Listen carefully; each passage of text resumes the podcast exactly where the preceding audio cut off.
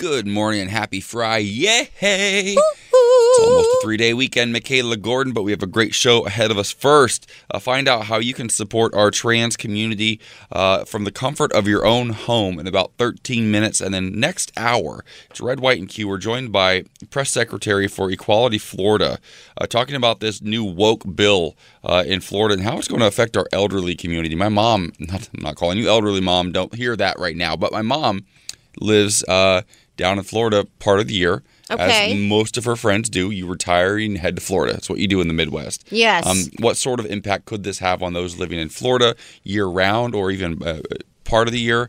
Uh, we're having that conversation in our second hour today for Red, White, and Q. So make sure you stick around for that. Also, our hottie astrologist, Markus Barrington, uh, he we call him the hottie astrologist. He's gorgeous. Look him up on Instagram. Uh, he's joining us today uh, to talk about deciding friendships based on zodiac signs. Uh, so somebody did this recently online. Who was it, Michaela? Uh, Cardi, B. Cardi B. B. It was. Yeah, she was on Twitter, right? And she was talking about. She's like, I only choose my friends based on their zodiac signs. Is that crazy, or is it something we should consider? Listen, I'm not going to say anything. I will just say the experience I've had with every single Gemini I've ever met in my entire life has been the same. Which would be, Ended. and uh, your your girlfriend of multiple multiple years has the same birthday as My best friend. Your best friend AJ Gibson. Okay, but let So me there's tell that. you, this is crazy, okay? So, my mom, Sky, her birthday is the 16th, my grandma is the 18th, and you and Lisa are July 20th. Wow. Literally, every most important person in my life are one to two days apart. I will rep for cancers for the rest of my life, and I'm a Capricorn. So I'll beat people up for you too. I have no. I I would have guessed that. I didn't even need to know your zodiac to know that part. So That's just the toxic Italian in me. Um, I love it. Don't want to brag. no, we rebuke that in 2022. Yeah, we do. Uh, but I right so now it is time for news on the beat, and you would beat somebody up for me. I apologize that I sound like a frog today. Um, but here we are. It's allergy season. it is. I've been I've been blowing my nose all morning long. Yeah, I know. We're getting we're coming out of like winter into spring, and although Jasmine is so beautiful to walk past, Lord, she'll tickle your nose. Mm. Well, it's funny you say spring because here in California it's like yeah, it's springtime now. Oh, I know. It's mid-February. Everywhere else is like buried in snow. Somebody said, and then I'll get into the news. Uh, somebody that I follow was like, "Okay, yeah, we're taking our kids on winter break," and I'm like, "What?" Yeah. Yeah, it was still like 88 very cold degrees here the places. other day. Yes, it was. yes, it was. All right, coming up uh, in news this morning, LGBTQ plus representation on scripted television shows has grown notably over the last year, according to a recent report by the media advocacy group GLAAD. As LGBTQ plus people on and off screen drive ratings higher, of the 775 series regulars on scripted broadcast primetime programming, 92 or 11.9% identify as LGBTQ plus. According to the group's annual Where We Are on TV report, in a first, lesbian characters represented the majority of LGBTQ plus characters on broadcast television at 40%. That's an increase of 22 characters and 6 percentage points from a year earlier. Lesbian characters also led LGBTQ plus representation on cable for the first time in 15 years, which GLAAD president and CEO Sarah Kate Ellis said was likely tied to the return of Showtime's The L Word Generation Q. Overall, the number of LGBTQ plus regular characters on cable programming increased slightly to 87 from 81 the year prior, while the number of LGBTQ plus recurring characters grew significantly from 37 to 51. All right, another news. The Iowa Senate Education Committee passed a bill Thursday which would restrict transgender women and girls from playing on school sports teams that match their gender identity. The Senate version is a companion uh, which allows any student who alleges direct or indirect harm as a result of a violation of the bill's requirement to sue a school district, private school, or high school athletic association if trans girls are not banned from girls' sports. Both versions carry similar language. State Representative uh, Mary Mascher of Iowa City forcefully told the subcommittee of the Iowa House Education Committee, which passed the House version last week, I'm adamantly opposed to this bill because I think it is state sanctioned bullying. And I couldn't agree more. All right, let's get into a little bit of weather. It's going to be a high of 63 in New York, 75 in LA, 70 in Vegas, 79 in Palm Springs, and 80 in La Quinta. Now give us a vibe of the day. Reach for the moon and you might just catch a star. You're a star, baby. You're a star, baby. All right, coming up, everyone deserves a home cooked meal, and this organization is helping feed our black trans brothers and sisters. Find out how you can help coming up in seven minutes. The Morning Beat with AJ Gibson and Michaela Gordon. Channel Q. Welcome back to the Morning Beat as we continue honoring Black History Month. It's so important to highlight uh, black organizations that are doing the work for our community. And one of those is the Okra Project. And here to, uh, to tell us about the Okra Project and how you can get involved is Dominique Morgan. Uh, she's an award winning artist, activist, and TEDx speaker, also the executive director uh, for the Okra Project. Dominique, thank you for being here. Um, the Okra Project is special. Why? The Okra Project is special. Um, one, it's one of the largest organizations in the country serving our community, founded by someone from our community, the incredible Ianne Field Stewart. And more than anything, we're on the ground. We're on the front lines, and we have this great approach where we are implementing community voice to create immediate action, and we are seeing results from the work that we're be, we've been able to do over the last three years. Something that the Okra Project is doing uh, is bringing home cooked, healthy, and culturally specific meals and resources to black trans people. And I think that we talk about this a lot on our morning show. You know, black trans women really are killed. Uh, you know, uh, uh, over 150 black trans women were killed last year. So you don't even start to think like, are they eating and are they eating well? Everybody deserves proper nourishment. So, for people listening, if they want to help the Okra Project continue doing these things, what are some things that our listeners can do? Well, first of all, thank you for saying that. I think it's really important to state that historically, when we haven't had the support of a safe space to live, food that is nourishing not only to our bodies, but our minds and our spirits, community care and love, that we're positioned to be impacted by the systems that are taking our lives. So there are ways that we can dismantle that experience. And the first thing you can do is if you have black trans folks, black trans women who are in your world, in your community, love on them, reach out to them, check on them, make sure that they understand that they're loved and cared about. Um, absolutely go to the okraproject.com and come look at our work. Come see the initiatives that we have going on. We're about to launch our therapy program where we're going to offer therapy at no cost to black trans people all across the country. And then look at other organizations that are in your area, whether it's House of Tulip with Mariah Moore or the Transgender District in San Francisco. There's incredible work happening for black trans people all across the country. We are just underfunded and underrepresented. So those are three great ways to show up for your people. I, I, I love that, and I love it is super super important to you know talk about those numbers, the tragic numbers of lives lost. But it's also super important, I think, on the other hand, uh, to to to remind listeners or sometimes let listeners know for the first time that listen, trans women, trans women of color are also beautiful and vibrant and living their fullest lives. What are some of the blessings that you've received just out of working in on this project and working within your community? I, for me, I, I turned 40 on March 19th. Um, and when you look at the data, also today, 13 years ago today, I walked out of prison after Wow. 10 years. Congratulations, Someone- Mike. uh, Congratulations. you I mean, so- that's that's worth commending. Thank you so much. But a young person who grew up in the system to have been able to get a bachelor's degree, a master's degree, to have been able to have the access I've been able to have, it's been about community caring and seeing me as someone who deserves love and care. And it's not that we should have to earn it. Everyone deserves love and care, right? Um, and and so that's what I've seen is that I've had the chance to work hard to build my best life. And I believe that if we do that work for everyone, they will have the same opportunities. And so I, I all the people who love and care about me and who amplify my story and all those things, do that for the black trans folks in your life. Mm. Do that for the people whose stories may not be perfect, but their stories are still happening. And as long as your story is still happening, the ending is still undecided. Uh, we're joined with Dominique Morgan, Executive Director, um, and discussing the Okra Project. Now, you mentioned that you, 13 years ago you walked out of prison.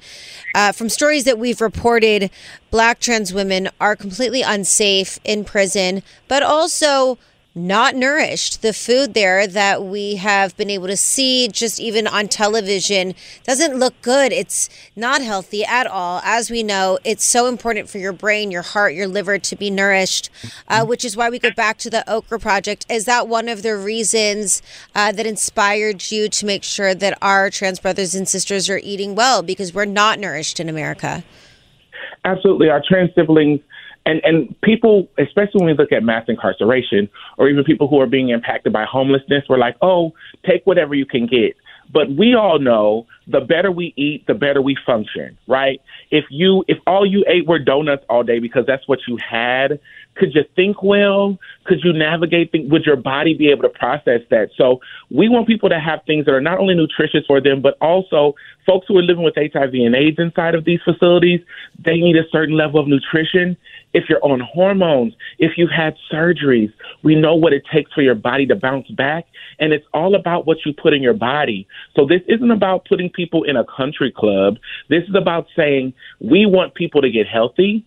And also, let me just name that most people who are incarcerated are adolescents, meaning they are between the age of 15 to 24. Mm. Their brains and bodies are still growing. So, if you have a 21 year old black trans woman, which is what I was in 2002 inside of a prison, and I'm eating burritos and donuts and ramen all day, mm-hmm. you ask, how are we really making sure that pe- these people can become their best selves? Dominique, you are so incredible. I just I also want to point out I'm on the website right now. Once again, the okraproject.com. If you want to find ways you can support, uh, head over there right now. Um, that I, and I didn't know this, and I feel bad that I didn't know this, but but okra was basically brought here from Africa as as as you know your African ancestors were being enslaved and brought to the Americas and brought to other regions uh, to to work as slaves okra was snuck onto many of those ships uh, to sustain those Africans and, and, and, then planted here in the United States, which is why there's such a, a deep love for okra in the South. So I just wanted to call that out because I think words matter and stories matter and heritage and history really matters. So just the fact that you, are called the Okra Project, I just think is so beautiful and I wanted to commend that. Thank you so much, AJ. Mm. Dominique Morgan, you're welcome on this show anytime. Executive Director of both Black and Pink National and the Okra Project. For more information, go to www.theokraproject.com. Listen, in the pandemic, I eat Cheez Its and ramen every day, and I had the privilege to say, Oh, I don't feel good anymore, and have a green juice. We all know how it feels to not feel nourished and when it's time to quit. So please head over to theokraproject.com to help our Black trans people. Thank you again, Dominique. Thank you all so much. Have a great day. You, you too. too. The Morning Beat with AJ Gibson and Michaela Gordon. Channel Q. All right, so there's this video that has gone viral on TikTok of a group of pigs in a farm clustered in a corner, like cuddling. Uh, just imagine uh, a bunch of newborn puppies after a mom has a litter, right? And and how they all kind of cuddle up to stay warm, and they're they're cozy and they love each other and their family, right? But think of that, but pigs instead. Oh, honey. And this woman, you just hear this voice, you know, probably behind the phone, off off camera, and she goes, "Sweeties, I, you're loved." You're perfect. And she starts saying these things to them in a high pitched voice, like you would talk to a dog or a baby. Yeah. And every single time she says something encouraging to them, all of their ears flap. Wiggle. It's the cutest thing. It's like a dog. Like a dog, kind of like, you know, when a dog gets excited and they tilt their head at you? Yeah. It's kind of, or starts wagging their tail? Yeah. It's exactly what this is. Well, this- so, but it's bringing up some questions. Okay. Like you and I love us some bacon. Love. Oh my God, I had it Everybody in this room loves bacon, right? Love. None of us are vegetarians or vegan. But do things like this, seeing something like this, does it make you reconsider your eating choices? And at the very least, uh, should it make us reconsider uh, a more ethical approach to how we raise animals, whether or not they're going to get slaughtered and sent to the grocery store or not? Should we be uh, more aware of how we treat them while they are alive? Well, first and foremost, I mean, the way that they treat animals in general is completely unethical. I saw another video where they shoved these pigs into a bus. And the thing is, pigs are actually brilliant. Like, they're one of the smartest. Mm. And um, and cows are actually a lot smarter than people think too. Yeah, yeah, yeah, But in this story, the pigs were all shoved in this bus, mm. and there was this woman trying to like help them escape, and and it was somebody from uh, an organization that obviously was vegan, but the pigs were crying, and they could you they had tears in their eyes, and she was saying, "Look at them, they have feelings, like they they know what's going on."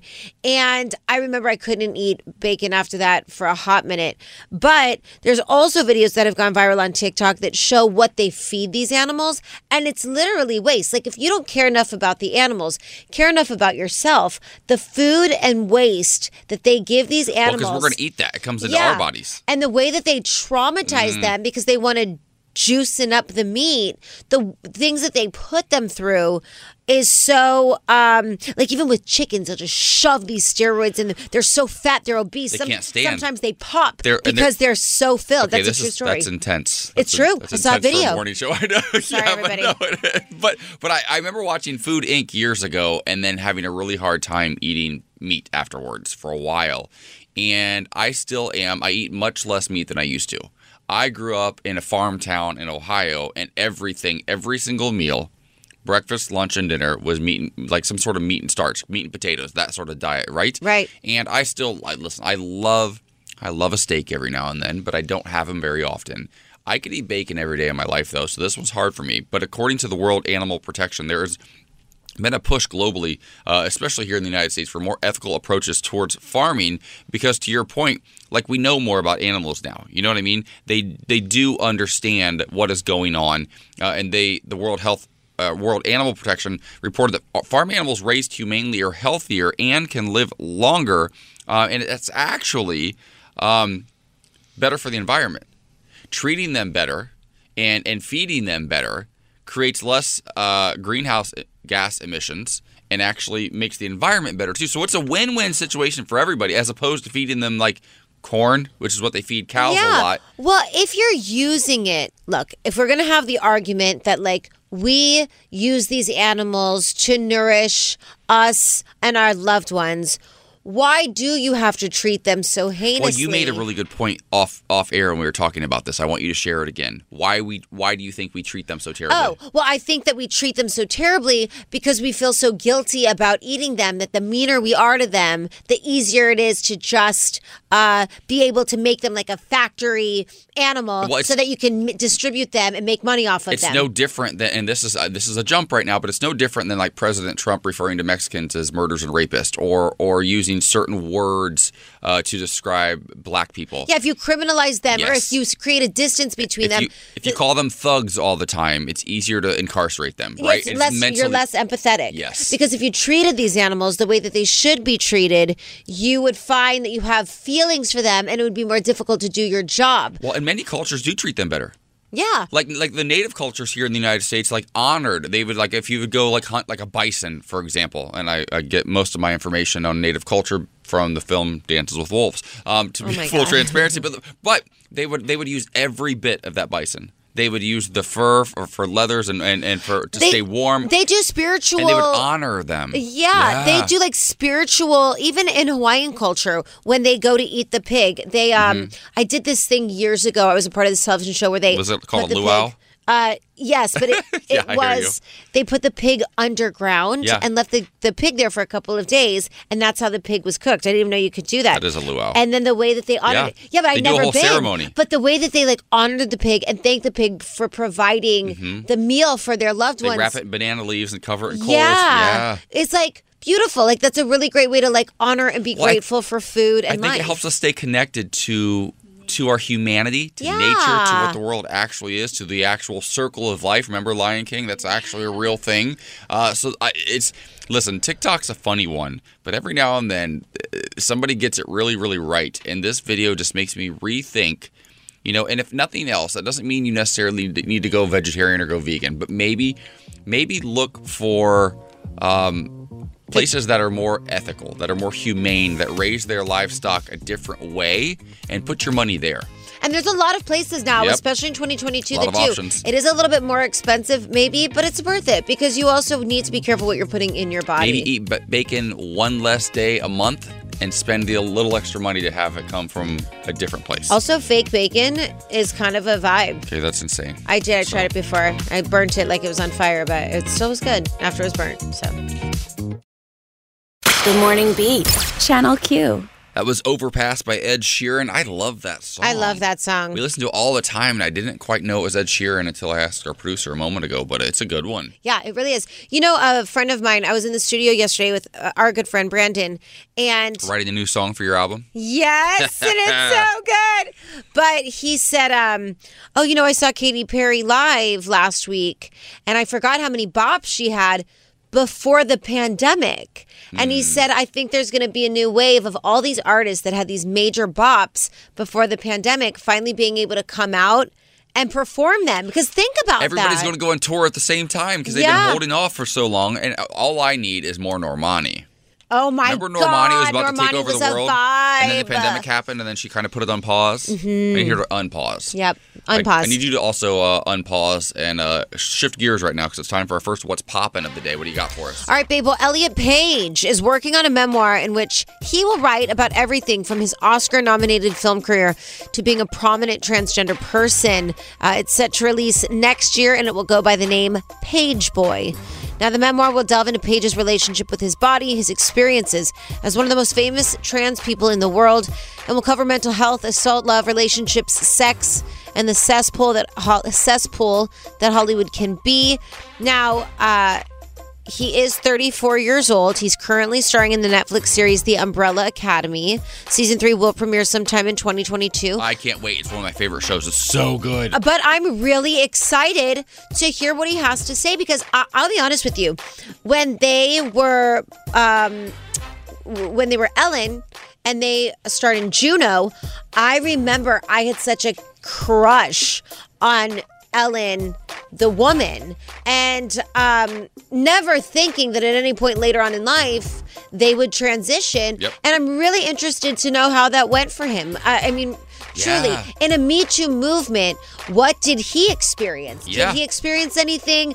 Uh, did it matter because he had more masculine energy that we didn't know about? Like, I want to know everything. On a more shallow note, I'm kind of curious to see how they handle the character in Umbrella Academy because initially, initially the reports were that the character was going to stay the same, which was a cis female. And I'm curious to know if Elliot is actually going to then play a cis female on this show, mm-hmm. or they're going to address it and Elliot will play himself as a male. Curious. I just don't know how that's going to play out. And also, if you transition and you're in the middle of a role that's a multi season arc, and you go back into that role, is there some trauma attached to that? Is there some emotion attached to that? Like, what does that look like? Absolutely. So fascinating. I, just- I love Elliot. I think he's fantastic. it's so fantastic. I love it And too. he's kind of like a little hottie. Like a little body hottie and like little, like the little abs and Hot. stuff. Looks good. Absolutely. All right, coming up in our next hour, Florida is at it again. They're trying uh, to kill all of these anti woke bills when it comes to our LGBTQ uh, plus uh, diversity, but now they're going after elder care. Nobody goes after old people, Ron DeSantis. Nobody. Nobody. The Morning Beat with AJ Gibson and Michaela Gordon. Channel Q. Coming up this hour on the show, it's Red, White, and Q with a press secretary from Equality California, so or no, Equality Florida. So so much sorry, I'm so used to saying California. I know, I know. It's Sam McGrath. Um, but from Equality Florida, uh, because there's a lot going on down there. Obviously, they don't say gay bill, and now there's this new woke bill they're calling. Uh, Ron DeSantis is, is is going to war with the woke culture. And what that could mean for our elderly community, our seniors, uh, is pretty terrifying stuff. So we're having a conversation this hour about just that. Then also in our next hour, we're going to be joined by Markus Barrington, our hottie astrologist. And uh, whoa, Oh my God. oh my gosh, am I allergic to Markus? Yep. Wait, wait.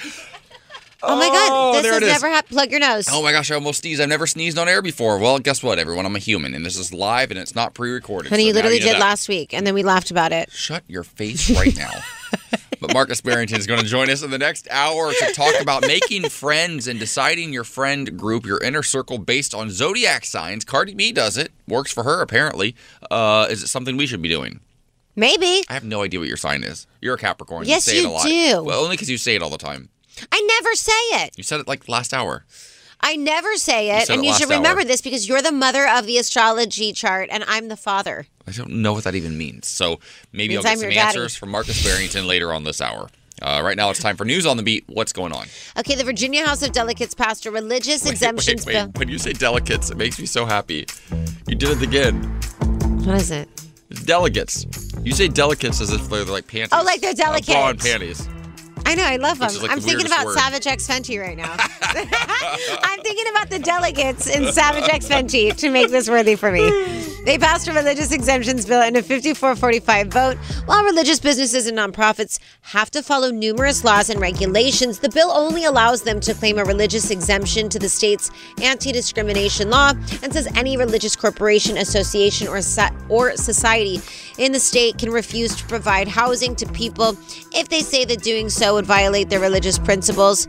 Under current Virginia law, even religious nonprofits and businesses have to follow the state's anti discrimination law, which bans discrimination on the basis of race, color, national origin, sex, elderliness, fam- familial status, sexual orientation, gender identity, military status, and disability. Now, the bill is not expected to pass the state Senate because it's still narrowly controlled by Democrats who have promised to reject all anti LGBTQ legislation, the right to refuse to sell houses or rent apartments to LGBTQ people or to refuse LGBTQ people from homeless shelters has been one of the major focuses of the movement for religious exemptions. What's I want to say insane. forget everything else. If there is a human being who does not have shelter and the weather is cold, it's hot, they don't have shoes, they don't have water, they don't have food. Uh huh. Jesus Uh-huh, there it is. literally fed the lepers, Mary Wait, Magdalene. oh. According to the book, That's not even you where, live your life That's by. not even where I was going. Did it? They seek shelter in a manger to have baby Jesus? Isn't that how his whole origin story started? Yes. Why is it the Republican Party that is trying to go out of their way? The But cis you're gonna white tell straightness me- of it all, the privilege is so insane to me. But you're going to tell me that these people that run this shelter, let's say the, the, the three wise men, right? Three wise men even brought, brought them gifts. These people who live their whole life based off of a book that doesn't even have the whole story in it because those scriptures are underneath the church uh, in Italy, which I truly believe. Uh, Well, there's so many say- books that are not in the Bible. We right, but they're yeah. like buried. Yeah, and, right? and the ones that are there are all written by by guys, by by assumingly straight men. Yeah. right. You're going to say, no, you're gay, but you're homeless and you can't come in here for It's shelter. It's the most ungodly thing I've ever heard. It's just hateful. So gross. So they've been waiting to get control of Congress and, and that state to flip back over to Republicans so they can start doing these things. This is what the Republican Party's doing. Yeah. In, in the state of Florida and the state of Tennessee and other places across the country, their big, big goal for their constituents is to make it illegal for teachers and people to say gay in the schools. Like, this is the kind of stuff they're doing. This they're is the trying to take groundbreaking news. Books out of libraries. It's just, this is Handmaid's Tale stuff. Like, this is crazy, crazy stuff. yeah, I and agree. and I'm not saying the Democrats are the best people in the entire world, but they're the only ones fighting for us right now. That's it. Without the Democratic Party, our rights are zero. Totally. Zero. Totally. Uh, all right. In other news, uh, companies such as Comcast, uh, AT&T, and Walgreens all purport to be supportive of LGBTQ plus people, but they and other pro LGBTQ plus businesses have donated to Florida politicians who are backing the state's notorious "Don't Say Gay" bill. The new website, Popular Information, reviewed campaign contributions from 2020 onward to the bill's sponsors in the Florida House and Senate. The senators who voted for the bill in committee and Governor Ron DeSantis, who is not officially committed to signing it into law, but has indicated support for it. House and Senate committees have both approved their versions of the bill. And each version awaits action by the full House and Senate. The chief Senate sponsor, Republican Dennis Baxley, has a history of anti-LGBTQ plus rhetoric and actions. Baxley has received campaign donations from companies that claim to be pro-LGBTQ plus and have high or even perfect scores on the Human Rights Campaign's Corporate Equality Index. Since 2020, he has gotten contributions of $1,000 each from Comcast and NBC Universal and $500 from AT&T. Comcast, NBC Universal, Duke Energy, AT&T, and Walgreens have donated to other legislators who voted for the measure in committee. This is how messed up the whole system is, right? All of these corporations that do, they spend unknown, like so much money saying they support our community during Pride Month and throughout the year, and they do these initiatives and they do representation, but then they're like donating money to the other side at the same time. It doesn't Yeah. make any sense. Yeah. And I don't even know if, if it, it, it, they're such large corporations, I don't know who's in charge of this. Who's not catching this? If it's a single individual, like what's actually going on? But it's so messed up. Absolutely. It's why people get so discouraged by politics in America. Yeah. Mm. 100%. All right, let's get into weather. A high of 75 in LA, 68 in Vegas, 79 in Palm Springs, 59 in Houston, 41 in Kansas City, and 80 in La Quinta. Now give us a vibe of the day. Shoot for the moon and you might just catch a star. I know that's right. All right, well, coming up, Ron DeSantis is at it again, and we're joined by Press Secretary for Equality Florida why he's going after elderly care. No one comes for old people, not even old Ron DeSantis. The Morning Beat, Channel Q. It's time for another round of red, white, and Q, and all eyes are on Florida once again. You know, they just uh, are in the process of uh, sort of igniting this this controversy across the country of these these don't say gay bills, right? You know, I see Tennessee we just talked about the other day is now replicating what's been done in Florida, and now uh, they're taking it a step further. Uh, and this is being called sort of the anti woke bill, is what people are calling this right now. And it could affect our elderly community uh, and training and things of that nature. So we're joined now by the press secretary for Equality Florida, Brandon Wolf. Brandon, thanks so much for joining us. Um, I think. Yeah, thank you for having me. I think a concern that a lot of us have is this question of woke culture. And is woke culture actually uh, killing progress in America? What are your thoughts on that? And then uh, we'd like to go into in depth on what's going on in Florida right now. Well, I would caution us to, first of all, thank you for having me on. Uh, it's great to join you. Um, I would caution us because when we start talking about, quote, woke culture, um, we are regurgitating the, the rhetoric of folks like Governor Ron DeSantis.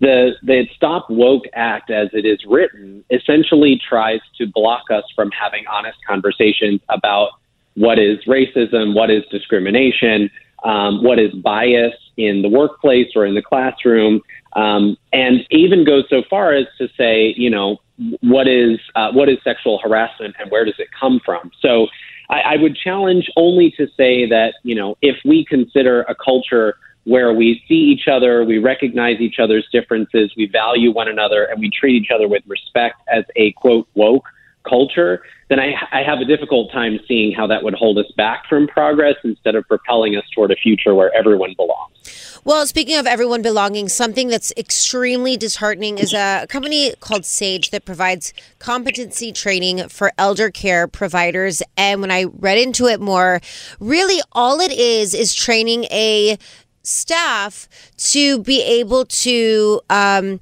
use words to our our queer uh, elderly community because you have to think about this. Like LGBTQ elders suffer probably a lot of PTSD, similarly to, uh, you know, the Holocaust when it came to like the AIDS pandemic, having to hide who you were, watching people die. As they're getting older, you're now dealing with Alzheimer's, you're dealing with uh, even just the regular things like bullying. And so, to just train to have a, a, a, facility to train these nurses so they can have just normal good conversations with people that are getting ready to die seems not only cruel but completely like off basis it's it's just an awful thing to do to somebody yeah, I appreciate you laying it out like that because that's what's at stake right now. So the the Stop Woke Act, as it's written for folks who are tuning in, um, would essentially say it flips the Florida Civil Rights Act on its head, and it says if you're put through a training, um, a, a cultural competency training to help you care for someone who may be different from you, and you're made in any way to feel guilty or uncomfortable during that training, that you can actually sue your employer um, under the Florida Civil Rights Act. Uh, so that that question becomes, you know, let's say Sage comes in and does a, a cultural competency training so that nurses and and staff are prepared to care for LGBTQ um, folks who are living in these facilities.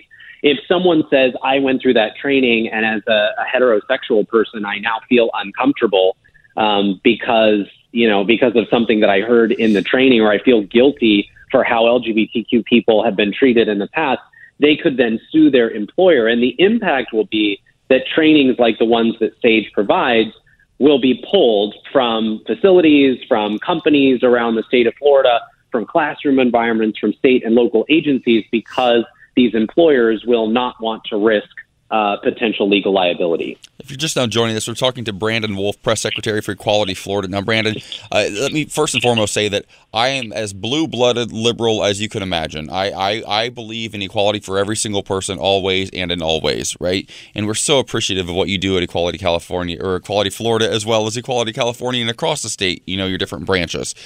I guess my guess my concern is I'm seeing time and time again listen, I, I get it. When they go low, we go high. Sure, that's great in theory. But the Republican Party plays dirty. And for average Americans, I'm from Ohio, and my family asks me questions sometimes. They're very progressive, but they still ask questions, and they're not aware of what's going on in Florida. My mom lives in Florida half the year. She has no idea what's going on in Florida. And it feels like on the messaging, the Republican Party just keeps clobbering us. Now, I don't think that that woke culture is is is the thing that's killing the progressive movement. But maybe it's our messaging. Maybe it's the way that we approach this. And we can say all day long like yeah well we need to be more em- empathetic and sympathetic and all these other things and that is fantastic and that is the goal.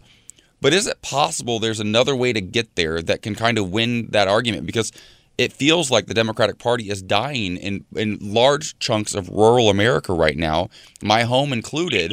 My home state of Ohio voted for Obama twice, and, and, and Donald Trump won that state, and, and, and, and Joe Biden lost it.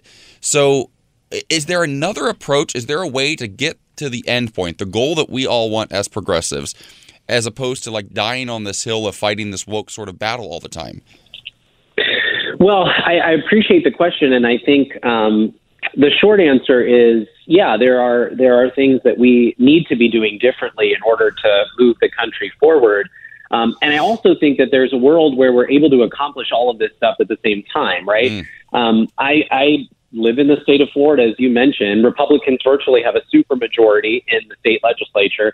They've held on to the governor's mansion for something like 20 or 25 years, and yet we are fighting these culture wars. And yeah. it's not that it's, you know, progressives in Tallahassee that are trying to push forward a quote woke movement. It's that the Republican Party in Florida has determined that they don't have any real policy chops to put forward. Mm. And the only way to rev up their base is to continue to uh, drive folks to outrage around culture war issues. So I think we have to wrestle back the narrative about what we're going to provide for people in this country, the kind of future that we want for everyone, whether you're in rural America or urban America.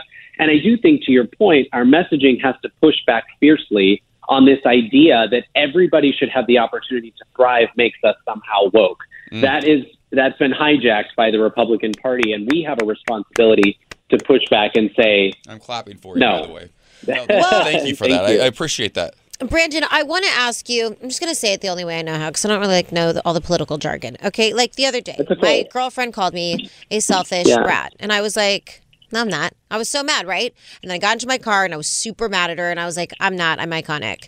And then with therapy, I was like, "Okay, let me dissect this." then I looked at the situation. I was like, "You know what? I was acting like a selfish brat, and I'm really uncomfortable. But let me look at some tools that can help me sort of navigate not making her feel that way." Was I uncomfortable? 100%. But was it needed? 100%. And I think it's so funny that people like Ron DeSantis call the Democratic Party snowflakes, but when they feel at any ounce uncomfortable, they want to say, oh, no, no, I, I can't do that. Let's not talk so, about racism. Let's not yeah, talk about homosexuality. Let's not talk about trans No, rights. no, they're taking yeah. away America as we know it. America was a racist place and it was founded off of racism.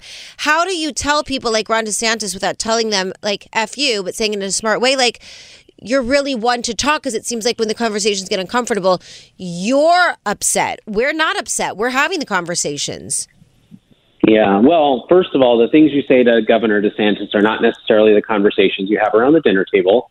Um, he and his friends might say, "Let's go DeSantis." I'm not sure, but um, when you're, I think when you're talking to, you know, folks who are in your family, when you're talking to um, folks who are in your community, I think we just be honest with one another, right? That, that we be honest that no one's asking for, you know, someone in 2022 to roll back the, the time and, and atone for what happened in, you know, 1812. But we are asking for us to acknowledge what happened and assess how we collectively as a society can address the things that still linger from that time so that everybody's got a chance to thrive in this country. And that does require us to be a little bit uncomfortable. And I think the other part of that is that when we open ourselves to vulnerability and discomfort with those conversations, we also have to let people know that we trust them, that we love them, that we care for them, um, so that they have a space to navigate that discomfort um, that feels safe for them. We can't throw people into discomfort and then you know tell them to figure it out.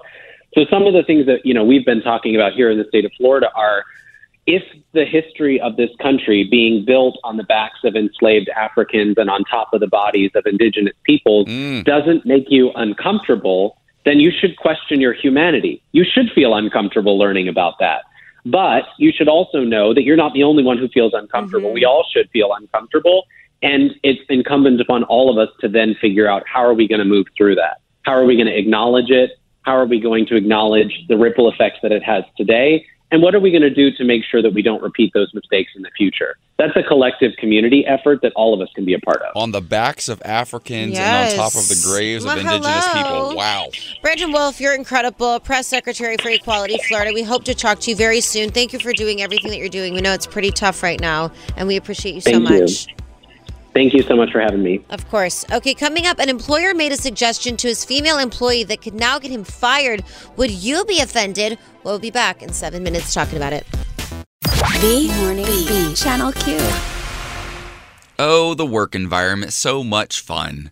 Um, how about this one though? A boss tells uh, that one of his employees uh, to dye her graying hair to quote maintain hygiene and to make an effort to look professional. Does that mean her boss needs to dye his hair as well? This is interesting to me. This Yeah. double standard with women having to look a certain way at work while the men get to do whatever they want. So this post has gone viral on Reddit. This woman shared that her boss needed her to dye her graying hair for that exact reason. Um, I feel like this is wild. She's only in her 30s, but why why on earth can we not let people have natural hair? When I let my silver hair come through, I never booked more work in my life.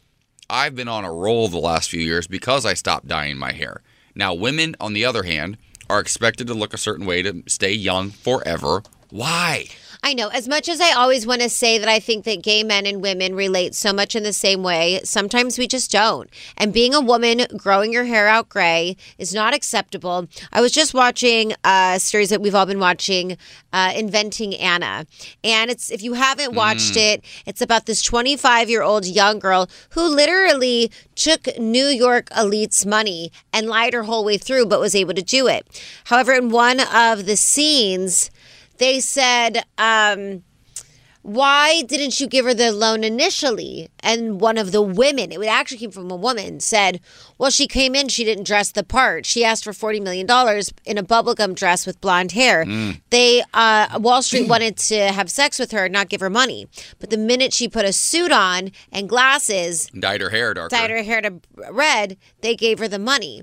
And that's just never been a situation that men have to deal with. I think the fact that this boss suggested, asked her to dye her her hair any other color than the natural gray, uh, just speaks so much about how we still treat women and how much men can get away with. Because I met you when your hair was uh, dark, and then I met you when it was naturally gray, and I'm obsessed with well, I started silver. going gray when I was 17.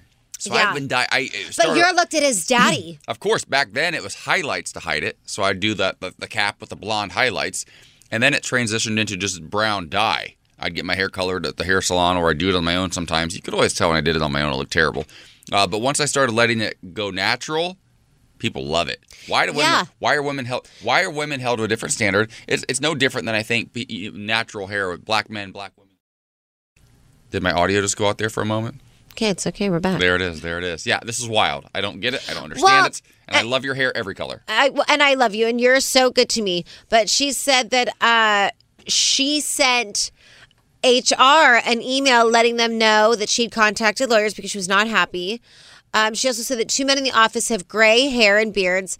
I asked them if HR asked them to dye it. They laughed and said no, but as some of you suggested, I asked them again via email to have written proof of it to create a paper trail. Yep. And these were some of the suggestions that were being given then on TikTok. They were saying email your HR guy and have him respond with exactly what they want you to do and why to get a paper trail. Always get Then- an email. Yeah, let them fire you for discrimination because mm-hmm. truly that's what it was.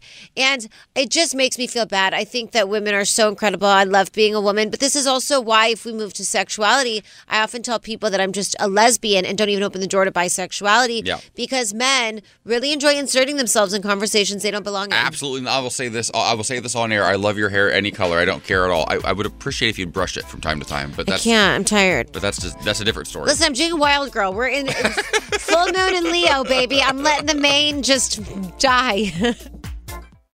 The Morning Beat with AJ and Michaela. Channel Q. Speaking of love in a hopeless place, remember when Jake Gyllenhaal and Taylor Swift were a thing? oh my God, years ago. Well, apparently they're sort of a thing now in a very different way. Jake Gyllenhaal speaking out. What do you have for us and what's popping?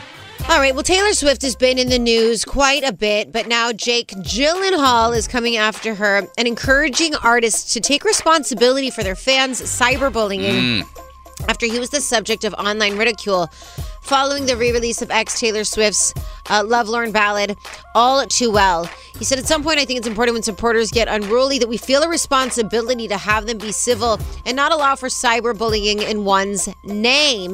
Gyllenhaal did not mention Swift, directly stating his comments were not about any individual per se, but added that it's a conversation that allows us to examine how we can take responsibility. Now, I'll say the BeyHive is one not to mess with. If you talk about Beyonce, it's a wrap. The Swifties are pretty wild too. But the Swifties are wild. I will say that both things can live in the same place because one, I do think it's the artist's responsibility to say to their fans, hey, like, we don't do that. We're coming from a different place.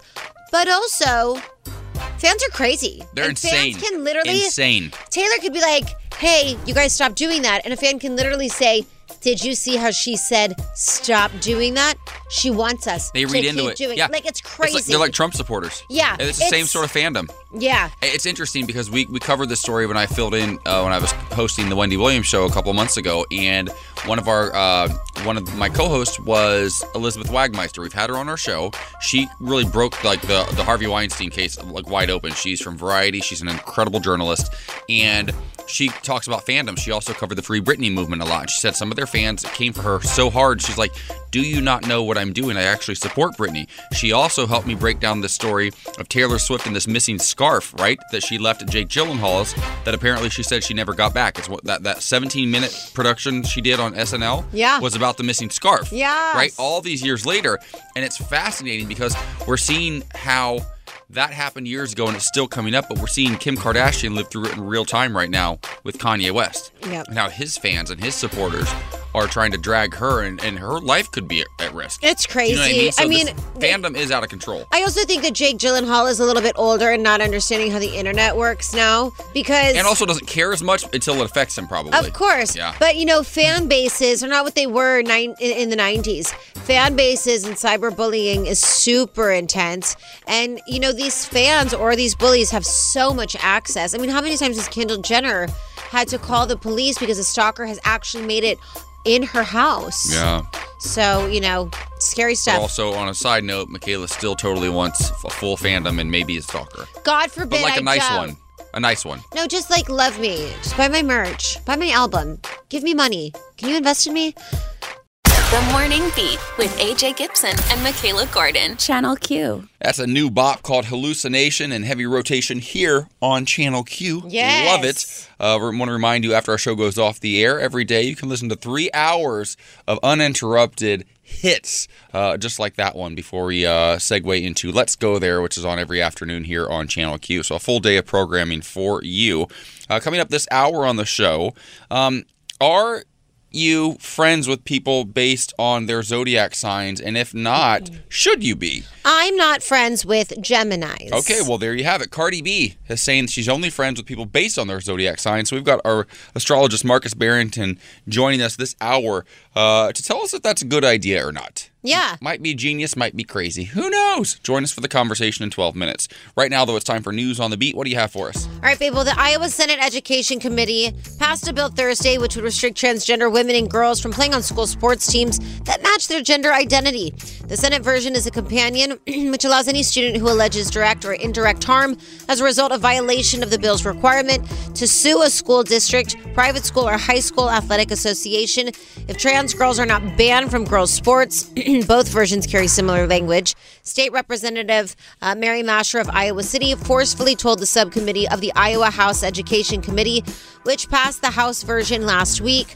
I am adamantly opposed to this bill because I think it is a state sanctioned bullying, she said. Democratic State Senator Zach Wahls told the Washington Blade in an email after Thursday's passage of the Senate version through the committee Republican politicians are trying to score political points and pit Lowens against each other, not Lowens, and pit Iowans from Iowa Capital I looks similar Good to an L. Lord, Michaela. against each other rather than address the real economic issues affecting everyday Iowans.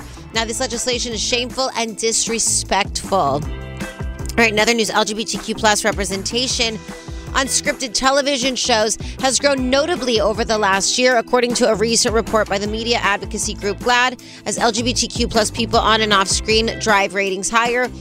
Of the 775 series regulars on scripted broadcast primetime programming, 92 or 11.9% identify as LGBTQ. In a first, lesbian characters represented the majority of LGBTQ characters on broadcast television at 40%. That's an increase of 22 characters and 6 percentage points from a year earlier. Now, lesbian characters also led LGBTQ plus representation on cable for the first time in 15 years, which GLAAD president and CEO Sarah Kate Ellis said was likely tied to the return of Showtime's The L Word Generation Q.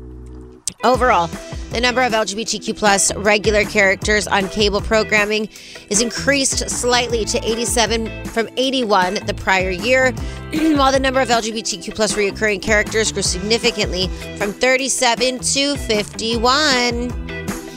Okay, let's get into a little weather. It's going to be a high of 34 in Chicago, a high of 34. gross, right? It's so true because we I, I I said this earlier. Maybe it was off the air. I said I never know what month it is in LA. I'm like, is it April right now? Is it November? What yeah, is it? babe, because it's 79 in Palm Springs today, 70 in Vegas, 75 in LA, gorgeous, and 80 in La Quinta.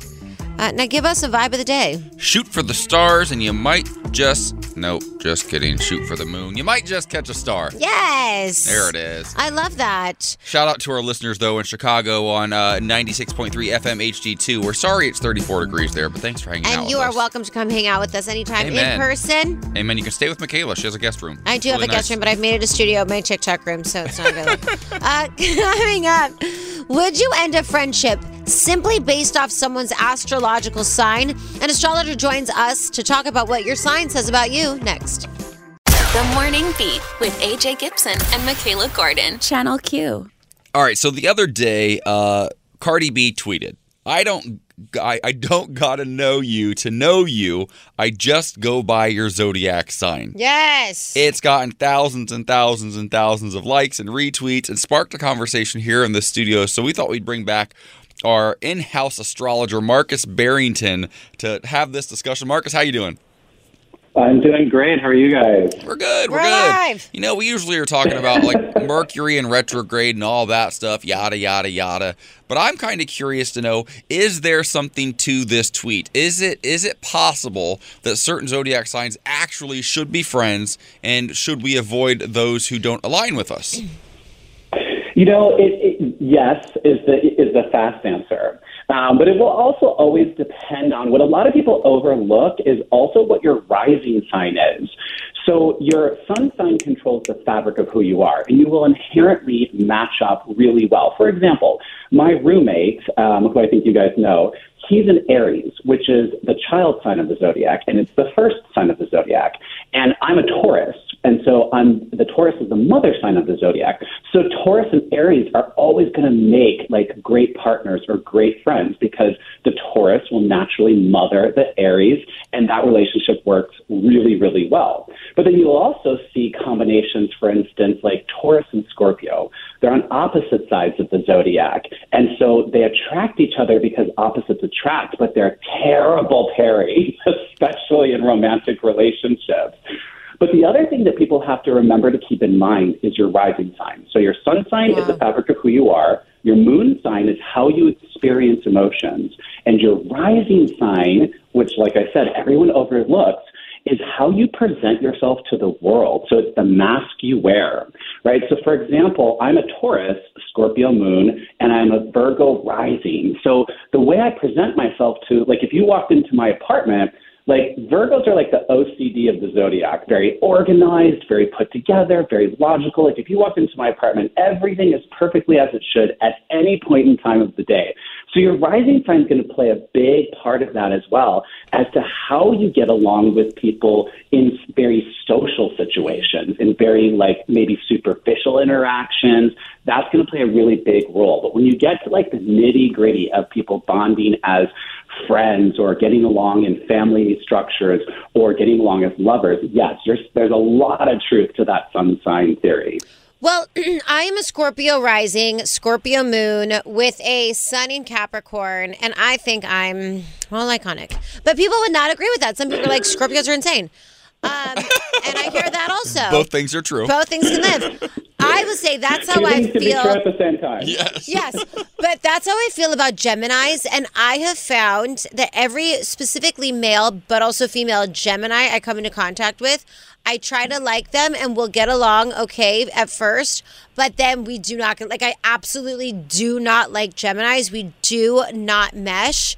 So, should I be asking what their rising sign is?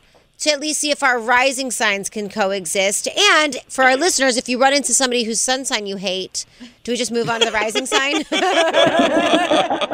well, I will say Gemini is the wild child of the zodiac, and it, that's always the most difficult sign because it's the two face, it's the twins.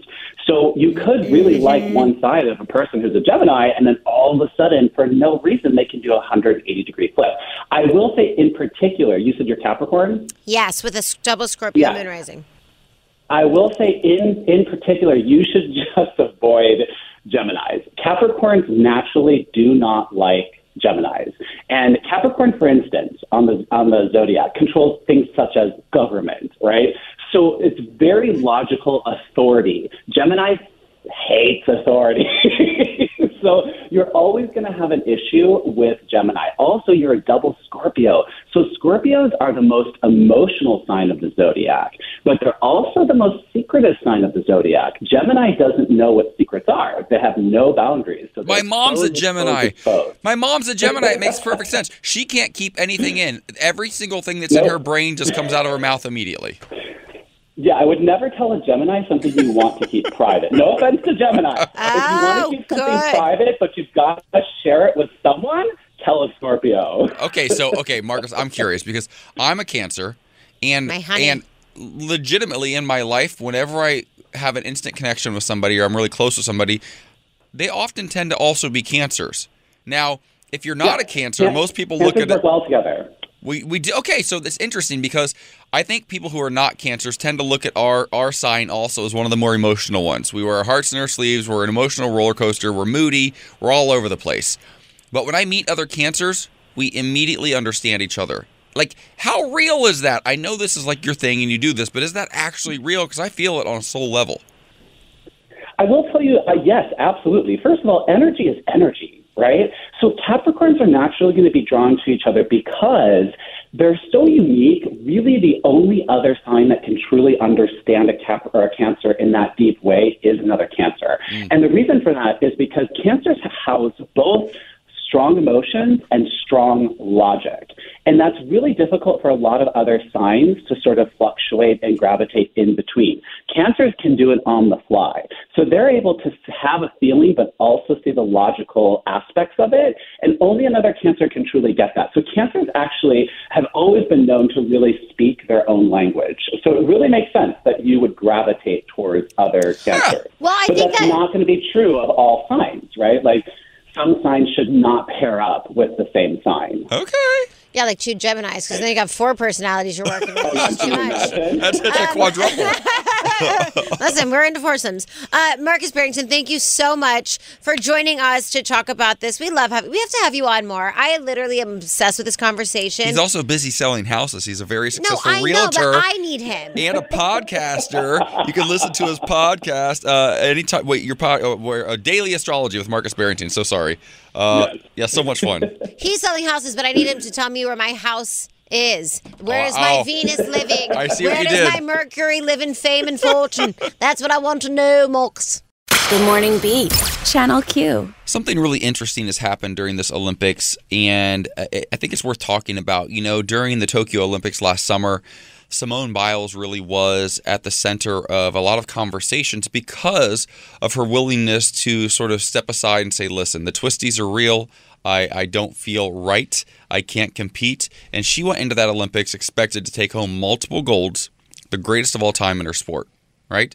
Well, we're seeing something similar but very different play out uh, in the Winter Olympics right now over in Beijing because Mikaela Shiffrin went into this Olympics having won a couple of medals back in uh, Pyeongchang, and she's been dominating the world scene. She's the most successful female skier of any nationality ever. Yes. Like Lindsey Vonn was great. Picabo Street was great if you follow female skiing, but Mikaela Shiffrin is even better. What's because her name's Michaela? Of course, right? Well, she goes into this Olympics expected to win multiple gold. She's entered in like four or five different downhill events. And she has skied out time and time again, meaning she didn't even complete the course. So not she didn't get a time because she basically it was like a disqualification. Okay, so she's decided to try to push through, whereas Simone Biles did not. And now she's sharing on her social media some of the messages she's gotten. And I want to get your reaction to these, Michaela, because I know you haven't really been watching the Olympics, but you can relate to pressure. Pressure as a female uh, to perform, right? One person wrote, "Can't handle the pressure." Another person wrote, Got what you deserve, dumb blonde. Somebody else said, Should have left the slope immediately after crashing to get out of the way and get out of the spotlight. Somebody else said, um, Didn't get all the medals and now she's going insane. And lastly, somebody wrote, and these are just a few of them. Somebody wrote, Dumb bitch can't even do the one thing she is supposed to do right. It's an interesting conversation because she is, and I don't know if this plays into it at all, but she's pushed forward and tried to do something that she wasn't necessarily comfortable with, when maybe she should have stepped aside. But that's her choice. Whereas Simone Biles stepped aside and was praised for it by some and dragged by others. Yeah. Now, Simone Biles, obviously a strong black woman. Mikaela Shiffrin, very white and very blonde. What do you think is actually happening here? Is it the same conversation? Is it different? Or is it just all about misogyny and people just not respecting women the way they should? Look, I'm just going to be very vulnerable and personal right now. As everybody knows, you you're my as my best friend. I'm finishing this album that is very important to me, and I thought all the songs were done. And in doing therapy and in doing all these things, I wrote a song last night that I felt was really important to share in the story. And in recounting the lyrics, it really reminisces on a time when I was 16, 15 years ago, next to what was America's sweetheart. I mean, Carrie Underwood, you couldn't get any better, blonder, bluer eyed white girl. And it was very interesting to see how on the message boards, women who are my age now at 34 tore me apart as a 16 year old. I mean, literally felt very comfortable dragging me for filth. And in the song, I'm sort of saying, like, are you good with that? Because, like, as a 34 year old woman now, I would never look at a 16 year old. Well, there are also probably 34 year old women dragging you then, too. Grown women who are probably also That's what, dragging you. no, that's what I'm saying. 34. Oh, yeah, oh, I'm I- saying- as a 34 year old Got it, now, got it. I'm in protecting my 16 year old fellow 16 year olds. No. Got it. And at 34, I couldn't imagine. I also couldn't imagine watching anybody wanting to just do a dream, just have the courage to like do their best. It's super hard and to say these ugly things. But people are so afraid of themselves and their potential that they sabotage everything that maybe they ever wanted to do and are so jealous of people for even trying. And in Mikaela's case, she said, I might not kill it, but I'm going to try. I've made it this mm-hmm. whole way. I'm not going to sit it out. I've prepared and got my body ready for this. If I mess up, I mess up. Well, Because also keep in mind,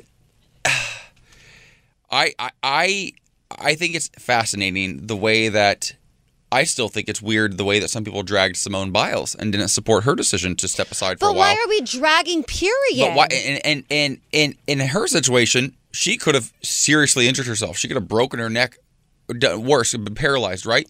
Mikaela Shiffrin could die. Do you know how intense it is to ski at that level? How many deaths, celebrity deaths, have we talked about? Bono, Son- Sonny Bono. How did he die? Yeah. Natasha Richardson. How did she die? Skiing. Right? And this woman is going like 60, 70 miles an hour down a hill on little teeny tiny skis, wearing nothing on her body other than a helmet and like a little latex or whatever outfit. It, it, it's and she owes nobody anything at all. She happened to have a bad Olympics. That's okay. She's been But on dominating her the world. worst day, Uh huh. People could never do what she could do. I went skiing one time. One time in my life. I was 18 years old and it was in Ohio. And if you know about Ohio, there's not a lot of mountains there. It was basically a hill, right? Mad River Mountain, Bellefontaine, Ohio. I'll never forget it. I went skiing with my friend Heidi. She loves to ski. She's great at it. I was horrendous. And I tried to go down the hill a few times and I'm too I'm pretty athletic, but I'm long and lanky.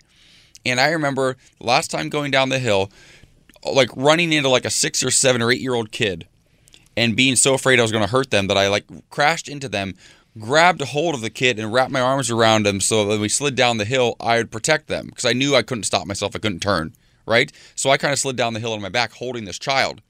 The mom was screaming, freaked out, thanked me for like protecting the kid, but also kind of was upset with me for not knowing how to ski. Yeah. I was learning that day. Yeah. I've never gone back. I'm Yeah, 41. you're I was 18 years old that day. It's really, really, really a precise technical sport and very difficult, very dangerous. Mikaela Shiffrin, you don't owe anybody anything. No, none of these Olympians do. Uh-uh. Also, like, where is everybody when they are saying we're staying in huts miles away, we're not getting properly fed except for like styrofoam? Like, get out of here. Honestly, the only culture that I would ever cancel is this cyberbullying, big talking.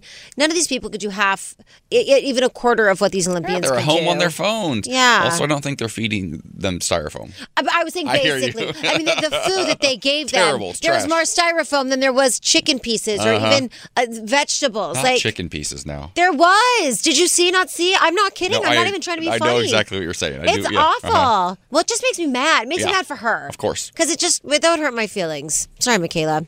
Michaela from Michaela.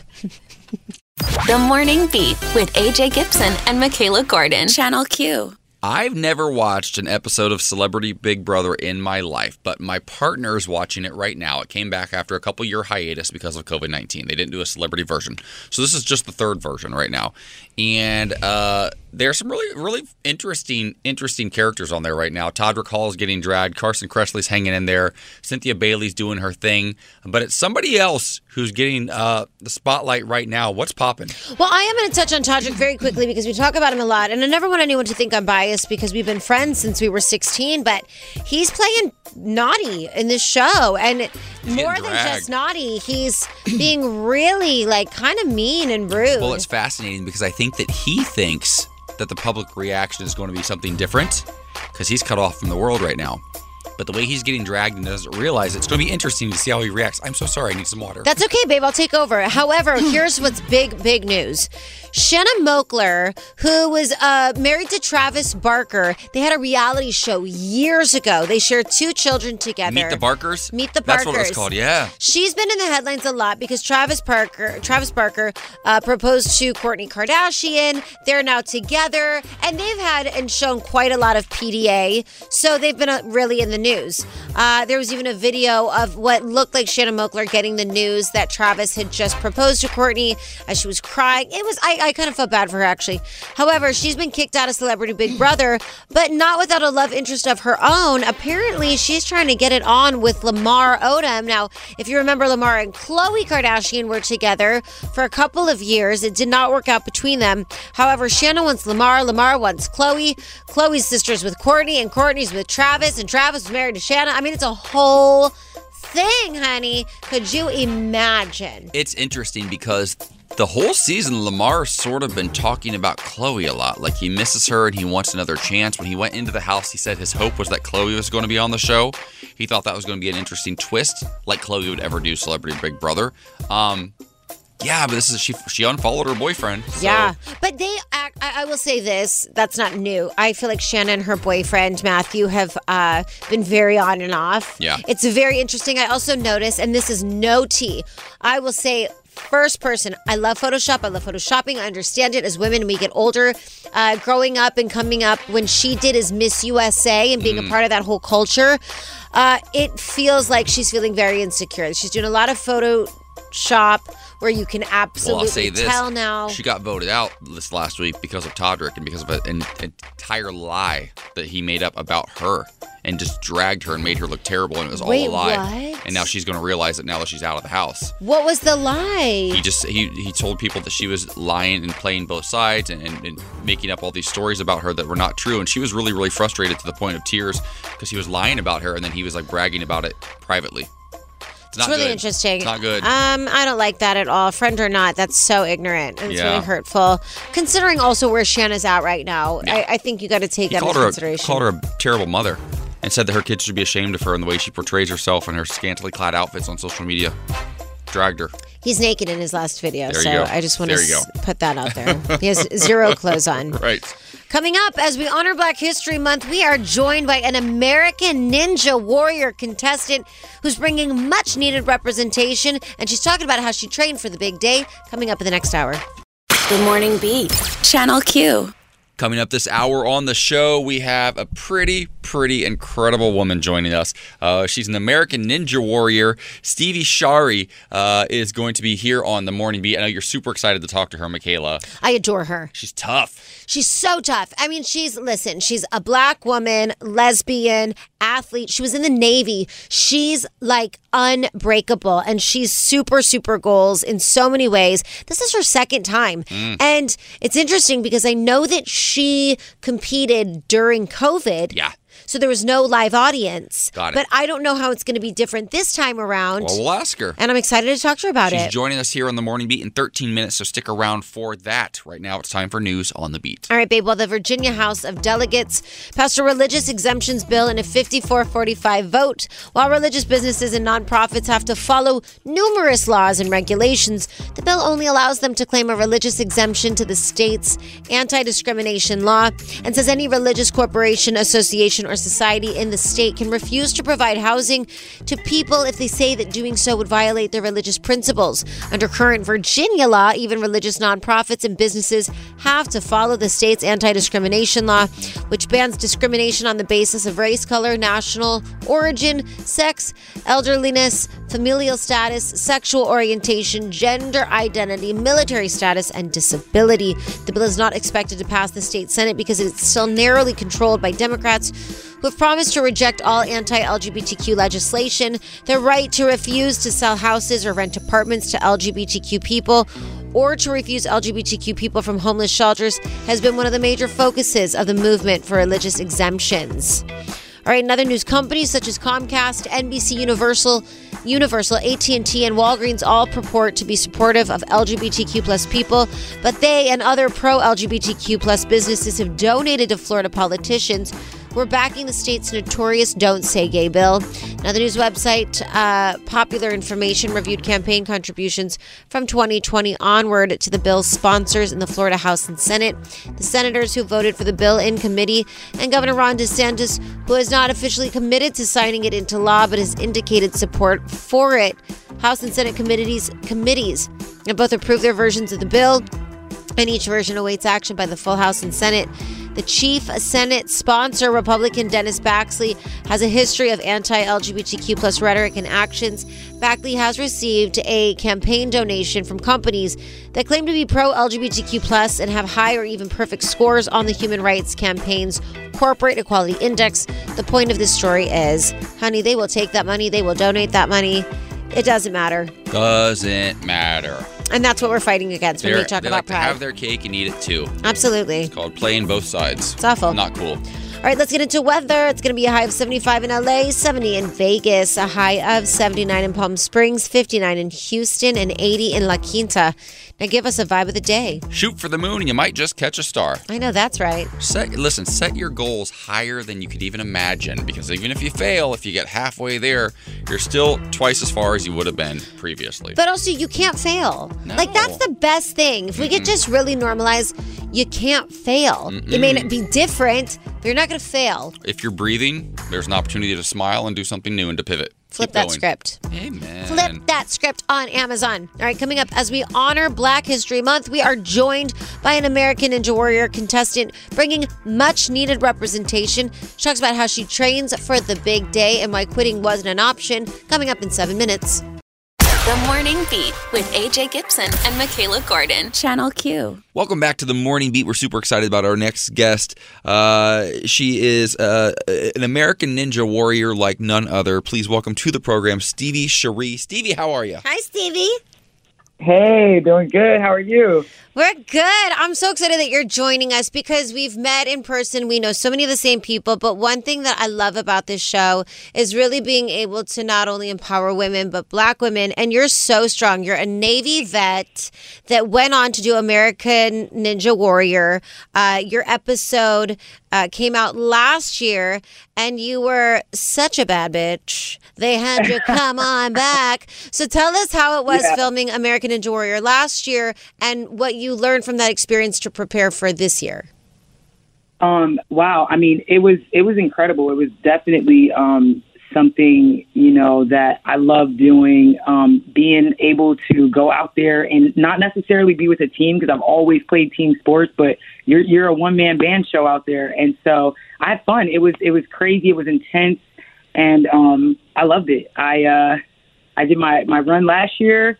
And they loved me, and you know they asked me back this year. So this year, um, you know, I plan on going further than I did uh, before. Listen, I, I love the show. I think it's so fun to watch. Uh, I'm good friends with Akbar and also with Zuri Hall, who are two of the two of the hosts of the Oh, show. nice. Yeah. Yeah, yeah. Akbar and I did a show together years ago called Expedition Impossible, a competition, an expedition in Morocco, and uh, my yeah, we whooped him. We we we whooped we whooped him. Our team beat him really badly. Um, do you ever do you get to interact with the judges at all? Do you get to like do you get to play around on on on set on the course, or the first time you actually do it is what we see on TV? Yeah, actually, they do not let you touch the course. You you get a walkthrough, and so you get to see other people uh, demonstrating how to use it, and then that's it. So you won't touch it. Um, and you know, since COVID, everything's been pretty crazy. So we're not. It's not the full on experience that you would have um, any other time. Like last year, we did it. There was no audience. So Oh. you had to have your adrenaline going. you had to have your three people on the sideline and whoever you had on the TV screen. So it is different with COVID, but um, this year we have a live audience, so family and friends can come, and um, yeah, it should it should that should get you more pumped up. So um, I'm excited for this year. You know, it's really important because uh, you're representing so much. Uh, you're representing the LGBTQ plus community and women of color. Also, uh, next month is uh, Women Empowerment Month, and I think that Yes. although we've uh, come a long way, we still have so much more to go. So it's really important to have you making such a great representation. Uh, have you received any messages, uh, one in particular that really inspired you to want to go back in and go even harder this year? Um, yeah, you know what? Um, my training last year was really short because I was supposed to go on the year before, and COVID shut all of that down when it when it first happened. So I was a little bummed out, and I wasn't really training. There wasn't really facilities to train. Like I travel far to train, and so last year I just was like, eh, whatever. And then once I let people know I was on a show, I, you know, I almost forget and don't realize like how much, uh, you know, women, black women, you know, LGBTQ plus, you know, IA plus, we're not represented like that. And once I told people, they were just like, oh my God, like, I, you know, I can do it. Like, and I was just like, wow, you know, I don't realize how many people look in and then you just, you know, you're like a hero to them. So I was like, you know what, I want to, I want to buckle down this year and make sure, you know, I take one for the team um, because I definitely want people to see that, you know, we can do anything we want. Doesn't matter what your background is, who you are, you know, your orientation, and um, yeah, just just represent for everybody. I'm on your Instagram right now, and I'm already obsessed with you. I had no idea how much I loved you. Uh, I'm seeing you posting some videos with Amber's Closet, who we've had on our show. Yeah, Ambi. Another another strong another strong queen. Like how? Oh, yeah. Like what does it mean to you to be able to work with these other queens and and to showcase you know your your truth to the world in this way at this time? Um, it's honestly, it's incredible. Um, you know, somebody like Amber's Closet uh, is definitely a leader. You know, um, an advocate for for women, for the LGBTQ community. Um, it's powerful. I work my group case. We we really have an, a unique uh, group of girls that definitely just teach from different aspects in life, and I can't even. I don't even know. It's it's overwhelming sometimes, but we definitely um, learn from each other, and it's just making me become a better woman. And um, I probably couldn't even ask for a better group of friends. And so, yeah, uh, shout out to them. Well, I feel it. like I feel like you said cake, but I feel like cake um, sounds cool if you like throw Michaela in there and then also oh no, it's Case. So. Case is all of our initials. Oh, so it's C Case. A S T. Yeah, Case. well, what about what about Case?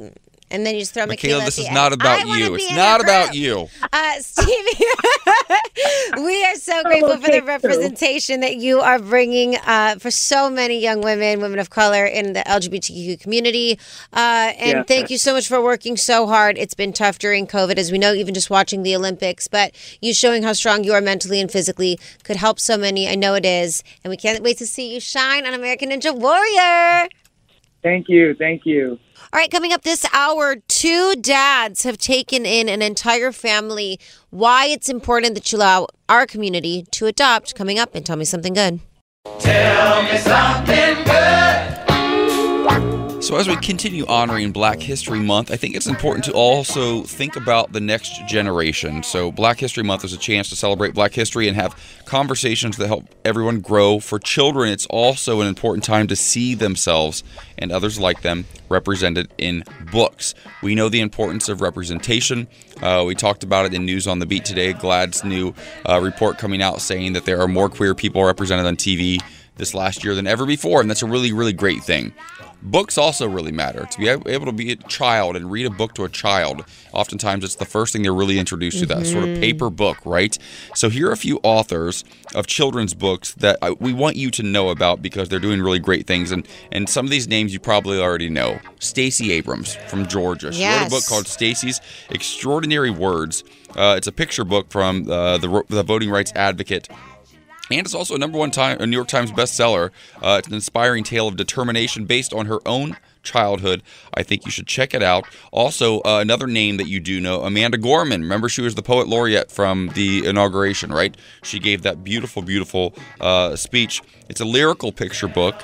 Uh, and a presidential by Amanda Gorman. It's also a number one New York Times bestseller. Uh, and then the last one I want to point out Bakari Sellers. Now, this guy is incredible. He used to be a congressman from South Carolina. He's a, a correspondent now for CNN.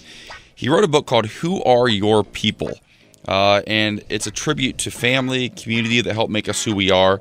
Uh, it's a perfect book for gifting and sharing and just and just sort of building that sense of community because that's one thing as queer people that I love so much about our community. Uh, so for our black brothers and sisters and for the, those children, it's super super important. And also, let me just point out, I'm not saying just get these books if you are black parents with black children. More importantly, if you do not have black children and you are not a black parent, get these books. I know. Yes. Yes. uh, yes. Children really are like they're our future, literally. I know Michael Jackson said it, but they are our future. It's true. And it's important that we encourage them and, and, and mold them and, and to be good human beings. I, you know, one example. This is not like a, a humongous story, but I remember when my niece started getting baby dolls, and my uh, sister-in-law got her this beautiful little black baby, and that's the only baby that she got her. And I was like, "Is that for what?" And she was like, "I want mm-hmm. my child to just see the baby. Like I don't. Oftentimes we see babies with babies that like look like them, but." I just want Natalia to understand that like there's many different babies. Yep. And it, what happened was my niece is Italian Mexican. She's a nightmare. And she came home one day a couple weeks ago and she said, Mom, me and my sister need a popsicle. And my sister in law was like, You don't have a sister, Natalia. And she was like, Yeah, me and my sister need a popsicle. And Natalia, and my sister in law goes, Okay, Natalia. She gives her two popsicles. She goes outside and to currently there's a little girl and she's a black little girl, her neighbor, and they think they're sisters and they genuinely think they're sisters. And so it's become a thing. Like the parents have met, they have sleepovers, they'll have breakfast together before school. It's this whole thing. And if you tell her that's not your sister, that does not compute with her. She's like, this is my sister. And same with the little girl. It's the sweetest thing I've ever seen. And I really do applaud my sister in law for, um, for just being so diverse with the Well done, my- Sharaya. Well good done. Good job, Sharaya. Okay, speaking of babies, uh, this story is amazing. A gay couple who's been together for 20 years, Steve and Rob, uh, took in five siblings. I'm sorry, six siblings after spending five years in foster care. Um, they had been removed from their biological parents' care due to abuse and neglect, and uh, they were just stuck in foster care. These two men heard out their story and went and adopted them, and they have this beautiful life together. This is a very important point. When you say that gay people should not be allowed to adopt, let me remind you, it is the heterosexual people that often give their kids up for adoption Well, yeah, or have their kids taken away. Not often. They're the ones making the babies. Uh, yeah, yeah, right, They right. make them and then leave them in foster care. Totally. And then gay couples like this couple, Steve and Rob, go and create a beautiful life for those children. At the end of the day, it's about the kids. Don't take away a, a good life because you don't agree or don't understand. What Um, a what a selfless act. Yes. Six kids. yes. Six. But they're beautiful. They're They so are. They're cute. they are a beautiful family living in Pennsylvania. Yeah, I love that. Well, this is a great way to end this show. We hope that you've loved this week. Thank you to our guests, of course, our astrologer, Markus Barrington. We hope you have a great weekend. Now, enjoy three hours of music coming up next.